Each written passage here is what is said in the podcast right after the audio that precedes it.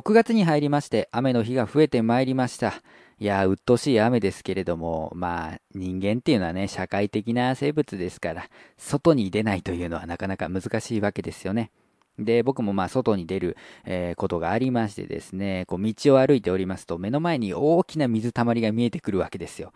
で、横に目を向けるとですね、車がこうこちらに向けて向かってきてるわけですよね。で、このまま行くと、この大きな水たまりの横を通過している最中に、あの、車とすれ違うと。で、そうなった場合、車のね、えー、水跳ねで、こう、服がびちゃびちゃになってしまうなっていう時があるわけですよね。で、降ってくる雨に濡れるんだったらまだいいんですけど、その、水たまりの水だとね、泥が混じるから結構なことになるじゃないですか。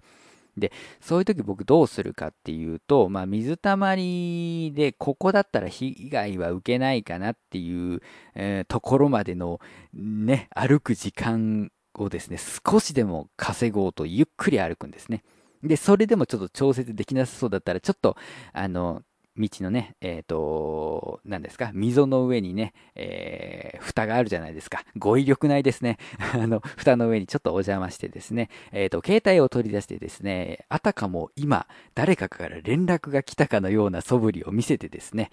えっ、と、その場に立ち止まるっていう。別に立ち止まってもいいんですよ。普通に立ち止まってもいいんだけど、なんか恥ずかしいなと思って、あ、こいつ、水跳ねが怖くてここで立ち止まったなって思われるのは尺だなと思って、あの、スマホを取り出してですね、え、誰かから連絡が来たかのように振る舞ってですね、まあ、車をやり過ごすわけでございます。まあ、そういうのをね、いろいろ考えて、雨の日は外を歩いているわけでございます。で、考えたおかげで、水をかぶらずに済んだわけですよね。で、これ以外にもですね、雨の日っていろいろ考えることがありません？ね、この水跳ねの例で言いますと僕はうまく立ち回りましたけど、僕がどうしても立ち回ることができないことっていうのがたくさんあるわけですよね。で、そういったことを今回は皆さんにお話ししていきたいなと思っているわけでございます。で、タイトルどうしようかなって思ったんですよ。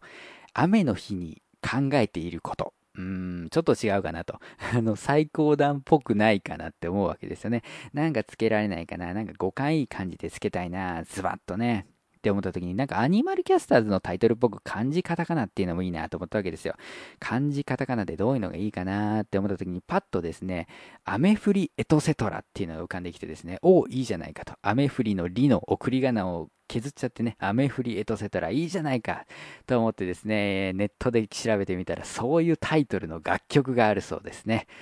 水はかぶらなかったけど、タイトルはかぶった。そんなにうまくない。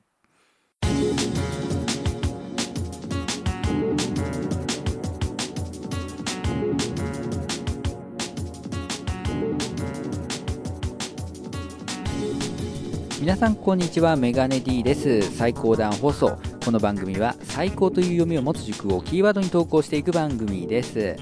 いやー6月ですか。早いですね。しかももう半分過ぎてんですね。お久しぶりでございます。あのまあうん一応大学の忙しいシーズンはあなんとか乗り切りましてですね、えー、ほっと一息つきそうになっているんですけれどもなんかまた忙しくなりそうな雰囲気ですね。まあ、ありがたい話でございますけれども、えー、さて、えー、オープニングというかですね、えっ、ー、と、なんだ、オープニングテーマの前のブロックでも話しましたけれども、今回はですね、雨の日に僕が考えていることというのを皆さんに、え聞いていただきたいなと思うわけでございます。まあね、あのいろんなところでね、雨の日ってこうだよねって話をするんですけど、え、お前おかしくね？みたいな顔されるんですよ。あの考えすぎじゃねっていうね、えー、ことを言われたりするわけですね。ちょっと皆さんにもですね、えー、僕がおかしいのか、いやいやごもっともだよとね、えー、賛同できるのかですね、ちょっとお尋ねしたいなということで、え今回はその雨の日に僕が歩いている時に考えていること、自転車に乗っている時に考えていることをお話ししていきたいと思います。というわけで今回の最高段放送のテーマは雨の日のエトセトラです。ちょっと変えました。それでは最後までよろしくお願いいたします。そのままそのままチャンネルそのままそのままそのままチャンネルそのままだよ。この番組を聞いた後は川柳沢子で検索してねちょっと後ろうるさいえー、まず1個目のテーマなんですけど、カッパを着て自転車に乗るのって怖くないですかっていう話です。えー、雨の日に、まあ、どうしても外に出なければいけないと。しかも自転車を使わなければいけないっていう時あるじゃないですか。あるじゃないですか。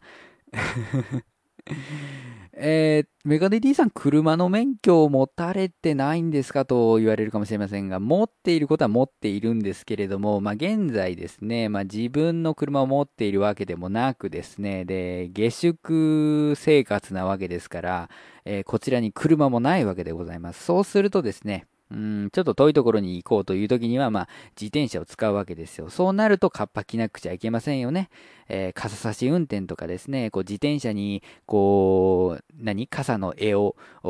バシッとこうクリップみたいな形でくっつけて、えー、傘を差したまま走行できるよみたいなやつを使うっていうのはですね、基本的にアウトでございますから、まあ、カッパを着るしかないわけですよ。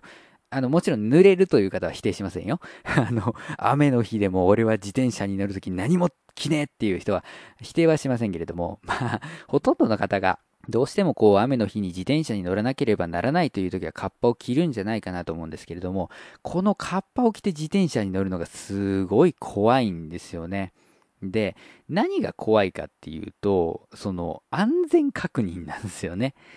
で、えー、っと、普通晴れてる時に自転車に乗って、まあ当然雨がっぱは着てませんよ。うん。いや、あの、晴れの日に雨がっぱを着て自転車に乗るという性癖を持たれている方を否定するつもりはないよ。あの、否定するつもりはないよ。うわ、俺汗ばんでるわ。うわ、すげえ気持ちいいっていう人は否定はしないんだけど、あの、まあ基本的には、あの、まあ、カッパを着ずにね、自転車に乗るじゃないですか。で、そうなってくると、まあ、安全確認っていうのは目と耳でできるわけですよね。目で見て、あ、車近づいてるな、あそこに歩行者がいるな、あそこ、えー、よく見えないけど誰か飛び出してくるかもしれないな、で、後ろからすごいスピードで近づいてくる別の自転車とかないな、つって確認ができるわけなんですけれども、えー、雨がっぱを着て、で、雨の日、自転車を漕いでいるとですね、えー、耳の要素というのが全く使い物にならないわけですよ。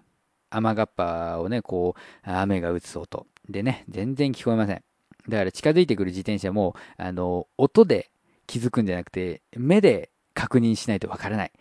で、なんだろう。あそこから車が飛び出してきそう。車が飛び出してくる。どんな地域なんでしょうかね。まあ、あそこからちょっと車出るんじゃないかなっていう時ね。晴れてる時だったらなんか、あ、エンジン音聞こえるな、みたいなので気づいたりするわけですけれども、雨の日はもう完全に目で見ないとわからないわけですよね。で、真っ黒い服とかを雨の日着てる人がいるじゃないですか。本当危ないんですけど、まあ普段だったらね、あの足音とか、えー、話し声とかで、えー、気づくところがですね、まあ、そういうのが一切聞こえませんから、こう、しっかり目を凝らしてみないといけないわけでございます。私、メガネ D という名前の通り、メガネをかけておりますからね、えー、メガネが水滴で濡れておりますと、さらにそれがハードル高くなって、まあ、これだけでも怖いんですけど、で、目で見て確認しなきゃいけないってなった時に、一番困るのが後方確認なんですよね。えー、まあ、自転車に乗っているとき、後ろ確認するということを皆さん結構あるんじゃないかなと思います。あのー、まあ、曲がりますよっていうときなんか、後ろからこう、ね、自転車が迫ってきて、えー、追い抜き、追い越しをしようっていうとき、結構危ないですから、パッとこう後ろを向いて、あ、何も来てないな、安全だなと思ってね、え曲がったりとかすると思うんですけれども、雨の日ってさ、カッパ着てるでしょ？で、カッパって、えまあ、大体がさ、フード部分と、その、ジャケット部分というか、コート部分というか、あそこって、ボタンとかチェック、チェック？チャックで あの、つながってるじゃないですか。で、つながってるとどういうことになるかっていうと、こう自転車のハンドルを握ってます。肩が固定されています。で、この状態で首をこう、ぐっと回すんですね。ぐっと回すとですね、フードがついてこない。あの、頭の動きにフードがついてこないんですね。うん、すごく格好をつけて言いましたけれども、えー、っと、顔の正面にはフードしか見えないというような状態になるわけでございます。まるでナポレオンズの首回しマジックの最後みたいな状態になるわけですね。あの、そうなるとですね、一気に視界が奪われてしまうわけですから危ないわけですよ。で、じゃあ後方確認はどうするかっていうと、こう、こう、肩からこう、ぐいっとこう、後ろを 振り向いてやらないといけないわけですね。これは困りました。いやいや、メガネ D さんと、いや、後ろ確認するような状況なんだったら、とりあえず手で合図をして止まりますよ、つってブレーキかけて、後ろを振り返って、あ、大丈夫だなと思ったら、その方向転換すればいいじゃないですかとか思われるかもしれないんですけど、あの、道幅が狭いとね、止まれない時があるんだよね。これあの、僕が今いるその広島のその、下宿周辺と、あと岡山限定の話なのかもしれないんですけど、用水路の 横にフェンスとかがないので、下手すると、そこで止まると落ちるなっていうような場所が結構あるんですよ。細い道でもね。で、そうなった時にそこでは止まれないから、なんか一応パッて後ろを確認したいわけですよ。止まらずに。で、実際こう雨の日ってさ、こう前方を確認せずにこうぶっ飛ばしてくる人たちもいるわけなので、あの、前の自転車が出している合図、こう、あ、なんか下にあの手伸ばしてるなっていう、なんで片手運転してるんだろうなって、何の疑問にも思わずこうグイグイ来る人いるじゃないですか。あの、そういう人たちが怖いから結局止まれないんですよね。で、そうなると、やっぱり後ろ振り向かないといけないんだけど、こう、後ろを振り向こうとすると、そのナポレオンズ状態になるわけですよ。怖いですね。だから本当に雨の日は、まあ、なるべくゆっくり。で、後ろからこう追い抜いていこうとする人たちにも、あいつゆっくり走ってるな、みたいな、そういう風に見えるように振る舞うんですよね。で、まあ、後ろを振り返る時もですね、こう、まあ、なるべく片手で、こう、ちゃんとキープしてね、方向。で、こう、パッと後ろを向いて、ああ、大丈夫だな、つって行くわけなんですけれどもね、雨の日にカッパ着て自転車乗るのは怖いです。皆さんも注意してくださいね。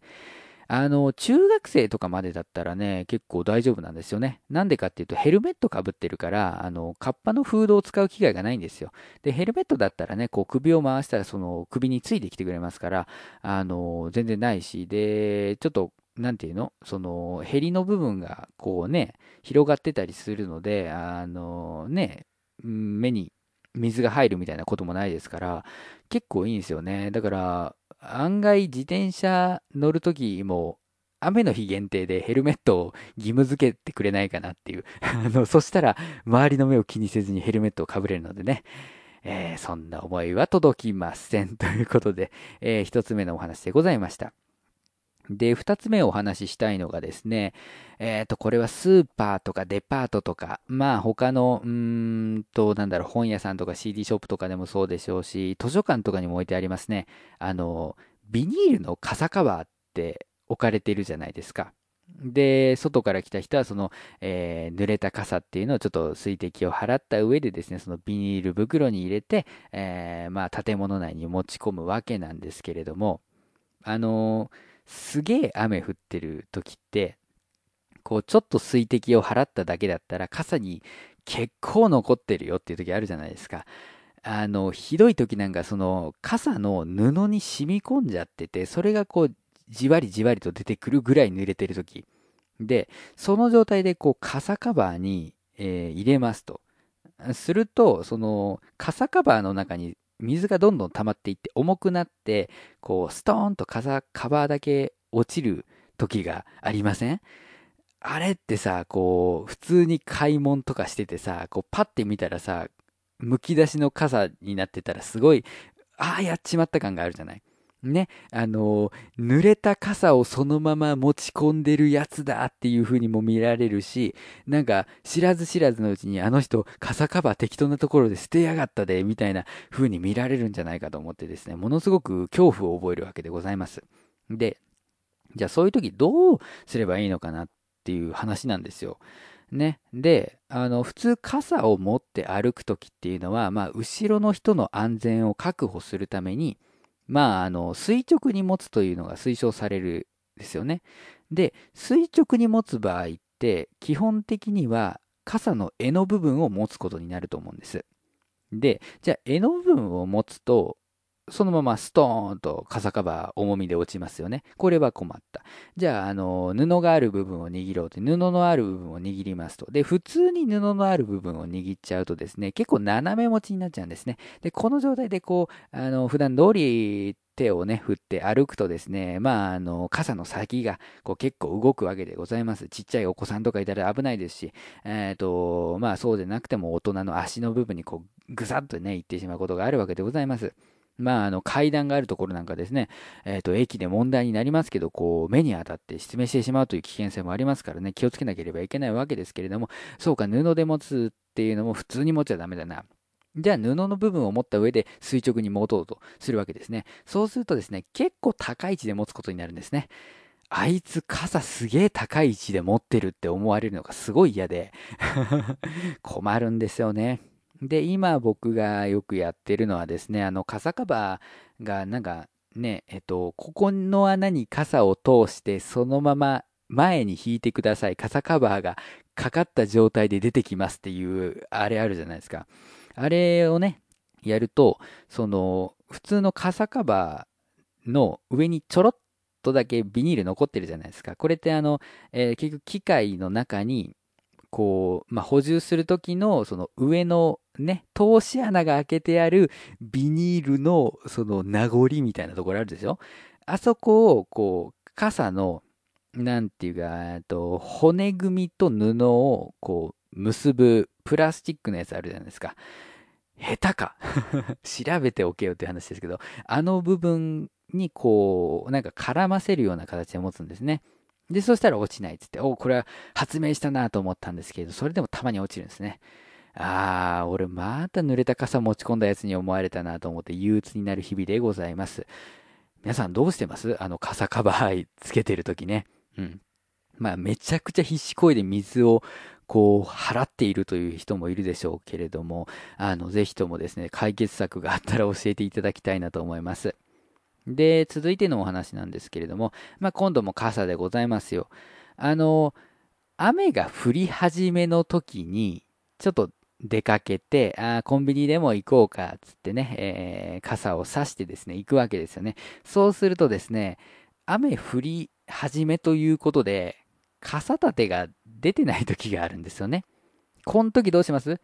自分の手元には濡れた傘があるんですよ。でも、傘立てがありません。で、コンビニには傘カバーっていうのはあまり置いてないと思うんですけれども、それもありません。どうしますか？困りません？あの前に置いておくっていうわけにもいかないじゃないですか。で、駐車場の脇にあるフェンスにかけておいて盗まれるっていうのも尺じゃないですか。で、そのまま持ち込んで、あ、こいつ、濡れた傘持ち込んできたぜ的な感じで見られるの嫌じゃないですか。で、コンビニって結構その辺注意するじゃない？濡れた傘をそのまま持ち込んだら。だからこの降り始めのこの状況はどうしようかなと思うんですよね。すごい賭けですよね。えっ、と、外にこう置いて、急いで買うか、それともなるべく払った状態で傘を持って入るか、つってね。せめぎ合いの末、まあ、こんだけ払えばセーフかな、つって、こう、パーって店員さんの顔を伺いながら、さっとね、買い物を済ませて出るというですね。もう、あれは嫌ですね。うん。天気予報で雨が降るっていう日はもう、傘立て先に出しといてほしいよね。うん。あれ、晴れの日に出してないのはどういった理由なんでしょうね。傘立て盗むやついんのかないないとも言えないのが怖い。言えないとも言えないのが怖いけど。ね、できたらね、えっ、と、傘立て常時出しておいてほしいなと思うんですけれども、あの、確かにコンビニによってはその、傘立てが超邪魔なコンビニってあるじゃないですか。あの、うちの近くで言うとですね、あの、セブンイレブンと、えっ、ー、と、ローソンは大丈夫なんですけど、ファミリーマートの、その、傘立ての置き方がですね、絶妙ででございましてですね、えー、っと、ちょっと濡れちゃうんですよね。あの、傘立てに傘を差した時に、うん。なんでまあ、うん、あるだろうし、あとなんだろう、こう、車止めからの距離がギリギリなので、傘立てを晴れている時に出しちゃうと、あの、店から出て喫煙所みたいなところに行く道が閉ざされるみたいなこともあるんでしょうけれどもね。できたらね、うん、晴れた日、まあもしくはその雨が降りそうな日には傘立てを事前に出していただけるとありがたいなとコンビニオーナーの人聞いてたらね、ぜひとも取り組んでいただきたいって話でございます。で、皆さんは傘立てを盗んじゃいけませんよと。傘立て盗む人はこの番組を聞いてない。そんなマナーどころがね、犯罪を犯しちゃうような人は聞いてないと思いますけれどもね。はい。で、今回最後のお話なんですけれども、これがね、僕は全然共感してもらえないので、話すのが怖いんですけれども、あの、傘を差すタイミングの話なんですよ。えー、っと、まあ、今日雨が降るという予報だと。で、傘持って外に出ようっていう日があるじゃないですか。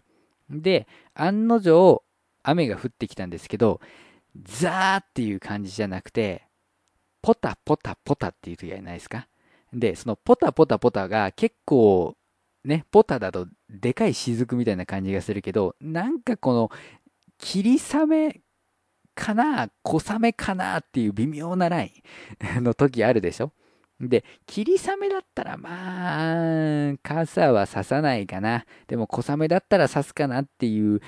せめぎ合いの中でですね、そういう中途半端な、えー、雨が降ってしまうとですね、傘を差すか差さないかっていうのは非常に悩むわけですよね。で、僕的には、ああ、ちょっと距離歩くし、傘さしたいなと思ってるんですよ。傘さしたいなと思ってるんですけど、あの、周りの人が傘さしてない状態で自分が一番に傘をさすのって結構恥ずかしくない？うん。うわ、あの人、傘さしてるみたいな目で見られるのがちょっと耐えきれなくて 今回のね、お話を聞いていただいてわかるかと思いますけど、私非常に気にしいでございます。えー、っと、ちょっと、うん、メンタル的に弱い人間なんですよね。お察しの通り。まあなんですけど、その傘を差すというのがね、なかなかできないんですよ。自分が一番に。で、うん、結局なんか結構肩口とか濡れた状態で帰って、うわぁ、刺せばよかったな、みたいなことがあるわけなんですよ。皆さんどうですか？この雨、差したいけど、世間一般では差すほどではないなって小雨の時、傘差します？っていう話なんですが。ね。で、自分はずっとそれでこう、生きてきたんだけど、ある時に、俺なんで我慢してるんだろうなと思ったわけですよ。まあいろんな人とこう出会っている中で、いや、自分が濡れたくないんだったら刺せばいいじゃんって言われ続けて、ようやく、あ、そうか、刺せばいいじゃんって なって、大学生になってね、自分がまあ一番に刺すことになってもちょっと恥ずかしいけど刺そうかっていう、う心持ちになってきたわけですよ。で、これって、雨の日のことだけじゃないと思うんですよね。あの、みんなが同じようにストレスを感じているから、この程度のストレスで俺が文句を言うのはちょっと筋違いかな。うわ、あいつこの程度で文句言ってんのかよって思われちゃうのかなっていう時ないですか？ねえ。みんな平等に不満に思っているんだから、ね、自分が声上げるのっていうのは違うのかなっていう時ないですか？みんなも苦しんでいるんだから、みんなも悲しいんだから、ね、みんなも辛いんだから自分も同じ辛さは我慢しなければいけないってこう人生においてはあると思うんですよ。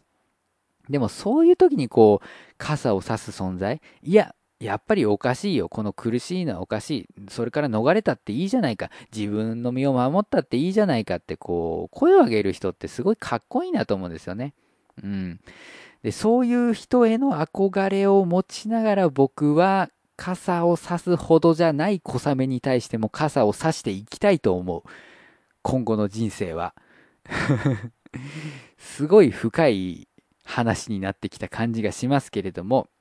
まあ、そういう曲を今書いてます。そういう曲を今書いてる。うん、豆、傘を差すほどではない小雨の道を歩く時の歌というのね、今、あの、書いてるわけですけれども、着地点そこなの？この話。アニマルキャスターズがお送りするポッドキャスト番組 Animal Music Radio。音楽の話やそうでない話番組の中で楽曲を流し